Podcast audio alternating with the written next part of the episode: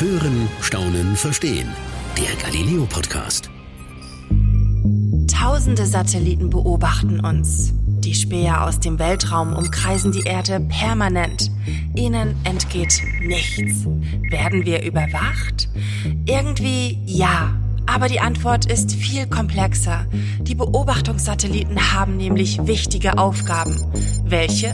Das erzähle ich euch jetzt. Und ich, ich bin Chris-Marie von Naumann, Redakteurin bei Galileo.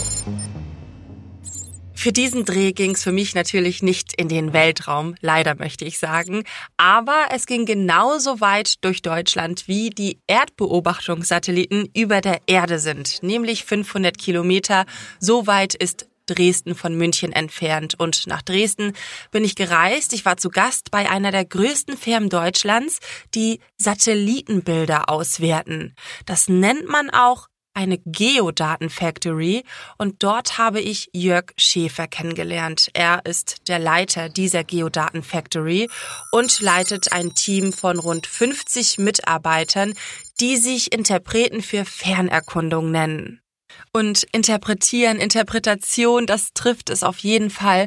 Denn wenn ich auf so ein Satellitenbild gucke, dann sehe ich erstmal rein gar nichts. Es gehört also einiges dazu, Informationen aus einem Satellitenbild ableiten zu können. Schäfer und sein Team, die können das natürlich, klar, ist ja auch ihr Beruf. Aber Wer braucht denn eigentlich ein ausgewertetes, interpretiertes Satellitenbild? Das war so meine erste Frage. Unser Kundenstamm reicht von Privatpersonen über Landesbehörden und Bundesbehörden bis zu internationalen Organisationen wie den Vereinten Nationen, der Weltbank oder der Europäischen Kommission. Das heißt zusammengefasst, es gibt grundsätzlich drei Gründe für die Beobachtung aus dem Weltall wissenschaftliche Gründe, militärische und kommerzielle Gründe. Wir gucken uns jetzt mal alle drei etwas genauer an und fangen als erstes mit der wissenschaftlichen Erdbeobachtung an. Und da gibt es ein sehr aktuelles Beispiel. Das Coronavirus nämlich und ja, die damit verbundenen Lockdowns haben der Umwelt und dem Klima zumindest sehr gut getan, weil ja, logisch irgendwie. Ne? Wir reisen weniger, wir fliegen weniger, ergo ähm, stoßen wir weniger CO2 und Schadstoffe in die Atmosphäre aus. Aber ganz sicher belegt ist das eben durch Satellitenaufnahmen. Also indem man Satellitenbilder vor und nach beziehungsweise während des Lockdowns verglichen hat.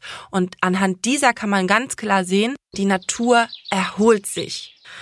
Und US-Forscher wollen auch herausgefunden haben, dass das Virus vielleicht bereits viel früher ausgebrochen ist und das eben auch durch Aufnahmen aus dem Weltall.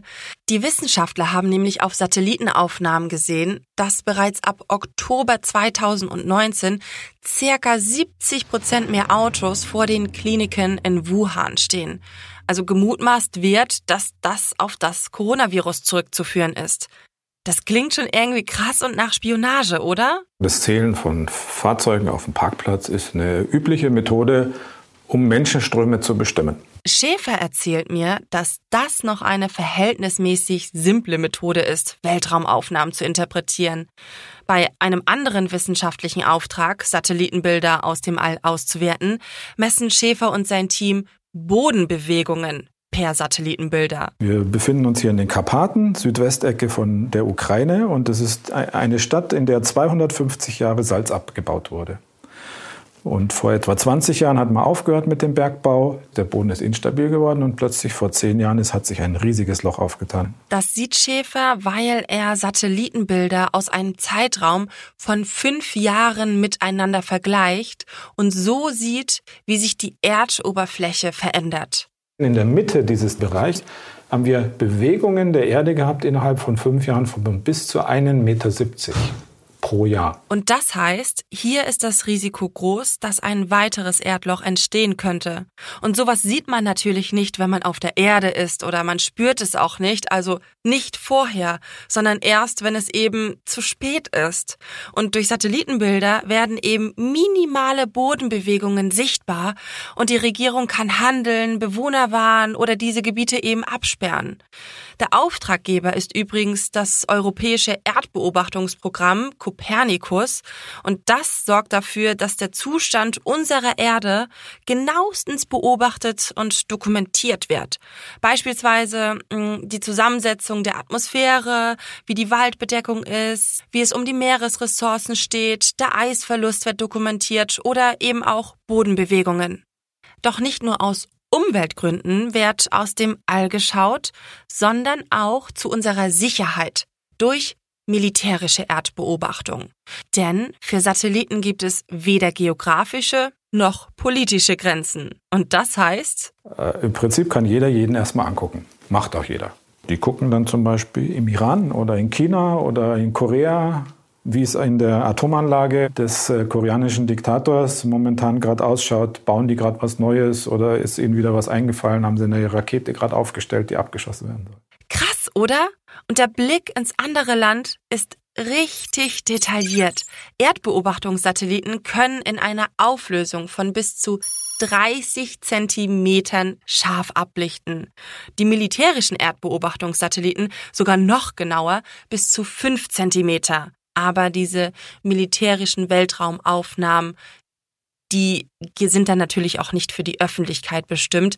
Dennoch, also ob jetzt fünf Zentimeter oder 30 Zentimeter, so genaue Fotos können aus dem Weltraum gemacht werden. Da können wir schon sehr genau erkennen, welches Fahrzeug, welches Fabrikat, äh, liegt da die Klopapierrolle in der Heckklappe oder nicht. Und in Zeiten von Corona, wo schon Autos wegen Klopapier aufgebrochen wurden, besser also das Toilettenpapier direkt mit ins Haus nehmen.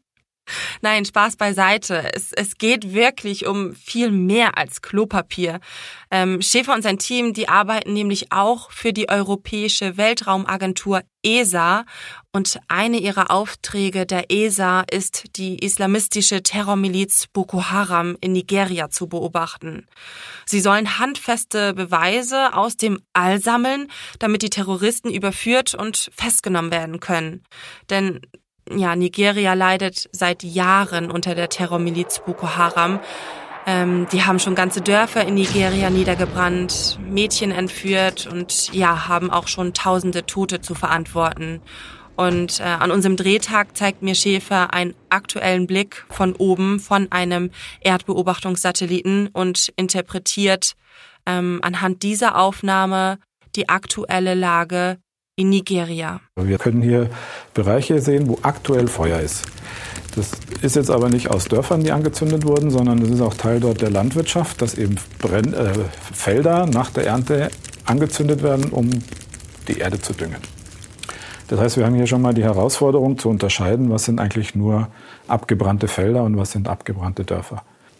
Und jetzt holen wir uns noch einen zweiten Datensatz mit dazu, der uns die Lage der Dörfer zeigt. Und wenn wir das dann miteinander kombinieren, sehen wir da, wo Dörfer sind und abgebrannt, haben wir einen starken Indiz, dass hier zum Beispiel in dem Bereich sich um einige Dörfer handelt, die eben abgefackelt wurden.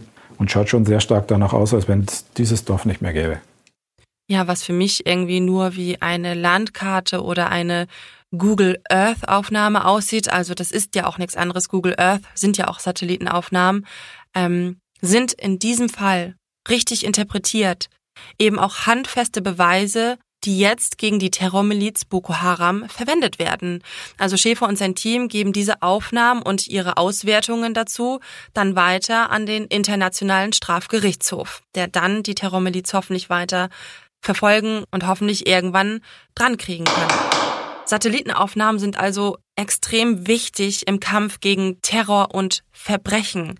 Und bei einem internationalen berühmten Verbrechen lieferten Satellitenaufnahmen jetzt auch vor kurzem wieder neue Hinweise. Es geht um die seit mittlerweile 13 Jahren vermisste Maddie McCann.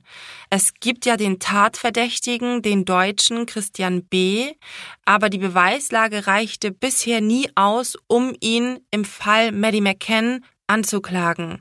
Das könnte sich jetzt aber nun ändern, denn vor wenigen Monaten ist ein Satellitenfoto aufgetaucht, auf dem zu sehen ist, dass sich ein Fahrzeug, wie es der verdächtige Christian B. fuhr, in unmittelbarer Nähe zu der Familie McCann in Portugal befand wo sie eben Urlaub gemacht haben, als dann die Tochter Maddie McCann entführt wurde.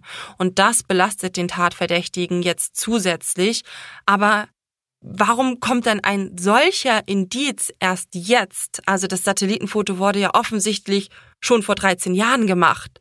Warum kommt das erst jetzt raus?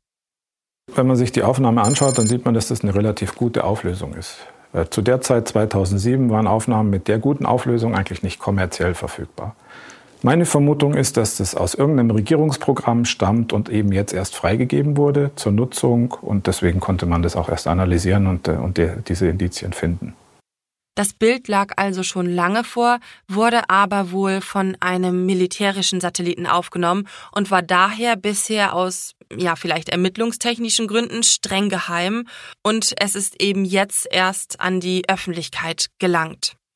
Militärische Überwachung von oben fand übrigens bereits im Zweiten Weltkrieg statt.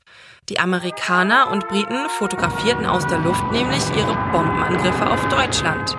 Die waren eigentlich gedacht, um äh, festzustellen, waren wir erfolgreich, haben wir das bombardiert, haben wir das zerstört, was wir zerstören wollten. Die Aufnahmen wurden also gemacht, um zu wissen, getroffen oder nochmal eine Bombe abwerfen. Und heute werden genau diese Aufnahmen dazu genutzt, die Bomben die abgeworfen wurden, zu finden. Und das ist ein Bereich der kommerziellen Erdbeobachtung. Dazu sei noch gesagt, diese Bilder, die die Bombardierungen auf Deutschland ablichten, wurden seinerzeit natürlich noch aus dem Luft und nicht aus dem Weltraum aufgenommen. Damals hatte man den Weltraum noch gar nicht erreicht. Dazu gleich noch mehr.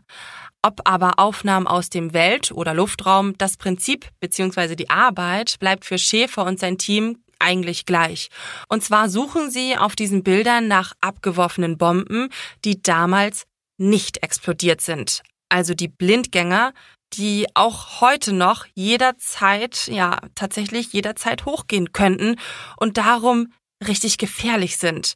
Und davon gibt es gar nicht mal so wenige in Deutschland. In Deutschland wissen wir, dass etwa 400.000 Blindgänger zu erwarten sind. Das war natürlich die Situation am Ende des Krieges. Da ist mittlerweile einiges beräumt worden, aber das war mal so der Ausgangspunkt. Die meisten Blindgänger wurden bisher auf Baustellen gefunden. Ja, und wenn die Arbeiter dort keine Ahnung haben, dass sie beim Graben oder beim Bohren auf eine Bombe, auf einen Blindgänger treffen könnten, dann kann das natürlich unter Umständen richtig gefährlich werden. Darum lassen viele Bauherren auch ähm, Luftaufnahmen ihrer Baustellen, ihrer Grundstücke vorher untersuchen. Man kann sich das so vorstellen. Schäfer und sein Team versuchen dann Aufnahmen aus dieser Zeit, aus der Kriegszeit, aus Archiven, ähm, aus aller Welt zu bekommen. Und wenn Aufnahmen vorliegen, dann sieht diese Aufnahme ja aus wie eine schwarz-weiße Landkarte, wo zusätzlich viele schwarze Punkte zu sehen sind, wenn dann diese, dieser Bereich bombardiert wurde. Und manche schwarze Punkte haben einen weißen Kranz drumherum. Wir sehen hier Bombentrichter. Das sind Stellen, an denen eine Bombe explodiert ist. Zu erkennen an dem Auswurf, an dem weißen Kranz, der sich um dieses Loch also im Boden äh, bildet. Wenn wir Löcher finden, kleinere Löcher, die keinen Auswurf haben, bedeutet das, dass etwas auf den Boden gefallen ist, aber nicht explodiert ist. Also ein starker Hinweis darauf, dass hier an der Stelle zum Beispiel ein Blindgänger liegen könnte, also eine nicht explodierte Bombe. Das konnte man auf den Aufnahmen echt richtig gut erkennen, obwohl die vor über 70 Jahren gemacht wurden. Aber zu Kriegszeiten war die Motivation zur Beobachtung oder eben zur Spionage ebenso groß wie auch noch heute. Darum wurde auch damals schon daran gearbeitet, Aufnahmen nicht nur aus dem Luft, sondern auch aus dem Weltraum machen zu können. Und das erste Mal hat es eine Rakete an die Grenzen des Weltraums im Oktober 1942 geschafft. Die Rakete kam auf eine Flughöhe von 84,5 Kilometern. Es gab damals auch noch keine exakte Schwelle, wo genau jetzt der Weltraum beginnt. Heute sagt man übrigens ab 100 Kilometern über der Erde und diese Grenze wird als Karman-Linie bezeichnet. Aber damals gab es eben noch keine ganz genaue Definition und nach damaligem Verständnis war es somit Adolf Hitlers Vergeltungsrakete V2, die es erstmals ins All schaffte. Und sie wird als Startschuss der Raumfahrt bezeichnet. Zunächst zu militärischen Zwecken als Waffe eben und später auch als Spionageinstrument. Und die ersten Spionageaufnahmen per Satellit gelingen dann aber den Amerikanern, und zwar 1959 mit dem Satelliten Keyhole One. Kleiner in Anführungszeichen Fun Fact an dieser Stelle. Dieses erste Spionageprogramm von den Amerikanern wurde Corona genannt. Und damals wurden die Bilder aus dem All übrigens noch mit Negativfilm gemacht. Das heißt, die werden nicht irgendwie digital übertragen, runtergeschickt auf die Erde, sondern die Aufnahmen werden von dem Satelliten abgeworfen mit Fallschirmkapseln, gleiten also quasi aus dem Weltraum herunter und wurden dann mit Flugzeugen aufgefangen. Verrückt, oder? Die heutige Spionage aus dem All ist auf jeden Fall deutlich einfacher und wird darum auch in der Wirtschaft eingesetzt. Man nennt es auch Business Intelligence, also Wirtschaftsspionage. Wobei das nichts Geheimes ist, nichts Böses, sondern einfach halt hingucken, was ich sehe. Ein Beispiel. Der Fahrservice Uber soll angeblich Satellitenbilder nutzen, um weltweit die optimalen Haltepunkte herauszufinden, an denen sich eben viele potenzielle Fahrgäste aufhalten. Da sollte man dann möglichst viele Uber-Fahrzeuge herumfahren lassen, um eben viele Kunden einzusammeln. Und auch der amerikanische Einzelhändler Walmart guckt aus dem Weltraum, wie viele Autos auf den Parkplätzen seiner Filialen stehen, um herauszufinden, wann Kunden am liebsten einkaufen beispielsweise. Und so erfahren sie eben noch mehr über den Kunden, um das Angebot und so weiter noch besser auf ihre Kunden abzustimmen. Und es geht noch krasser. Es gibt viele Hedgefondsmanager, die auf den Ölpreis wetten und sich mit dem Blick aus dem Weltraum einen Vorteil verschaffen, indem sie per Satellitenaufnahme die Öllager der Welt checken. Und zwar so. Solche Öltanks haben einen sogenannten schwimmenden Deckel. Das heißt, ich kann von oben aus dem Weltraum, wenn ich auf den Tank gucke, sehe daran, wo der Tank sich gerade befindet, ob er hoch aufgeschwommen oder abgesunken ist, wie voll der Tank ist. Das heißt, wenn ich alle großen Ölläger auf der Welt im Blick habe, weiß ich, wie viel Öl momentan in den Lägern ist und ich weiß, wird Öl knapp oder haben wir einen Überschuss, wird Öl billiger oder wird es teurer. Big Brother is watching. Und das darf er auch. Denn bei der kommerziellen Nutzung von Satelliten werden keine personenbezogenen Daten mit Aufnahmen verknüpft. Es verstößt also nicht gegen die Datenschutzgrundverordnung.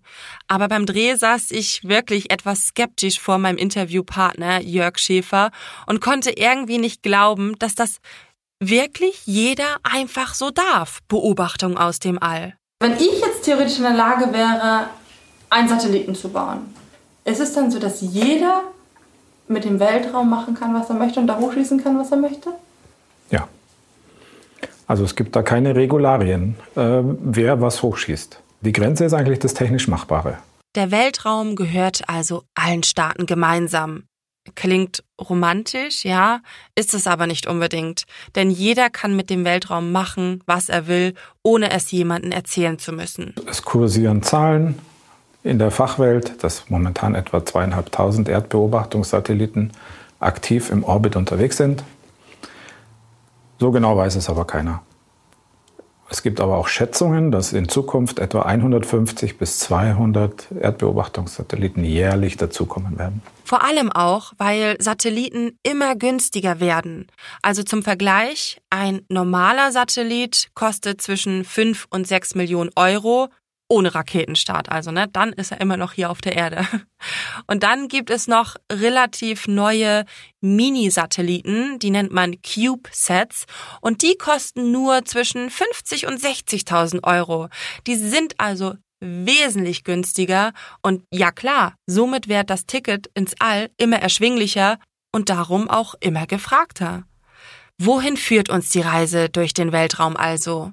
In die unendlichen Möglichkeiten der Überwachung?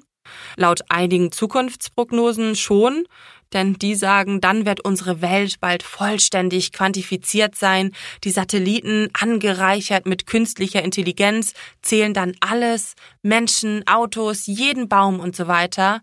Und das Klingt ein wenig unheimlich, also ja, aber die Späher aus dem All sehen dann auch jedes Verbrechen, jede Naturkatastrophe, im Idealfall eben bevor sie erst passiert und jede kleine Veränderung auf unserem Planeten wird dokumentiert, was bereits ja heute von größter Bedeutung für die Menschheit, für den ganzen Planeten ist. Für mich ist die Erdbeobachtung ein absoluter Segen für die Menschheit. Wenn wir den Klimawandel bewältigen wollen und wissen wollen, was sich tut auf der Erde, müssen wir es ja auch nachvollziehen und dokumentieren können. Wir müssen sehen, ob das Eis schmelzt an den Polkappen und auch die Höhe vermessen. Wir wollen sehen, ob der Wasserspiegel ansteigt, ob sich die Erdtemperatur erwärmt, ob sich die Schadstoffe in der Atmosphäre ändern und wie sie sich verändern. Und dazu brauchen wir Erdbeobachtung. Die Erdbeobachtungssatelliten zeigen uns also, wovor wir auf gar keinen Fall die Augen verschließen dürfen, nämlich den Klimawandel. Und die Überwachung aus dem All trägt auch zu unserer Sicherheit bei und sie wird sogar zur Terrorbekämpfung eingesetzt.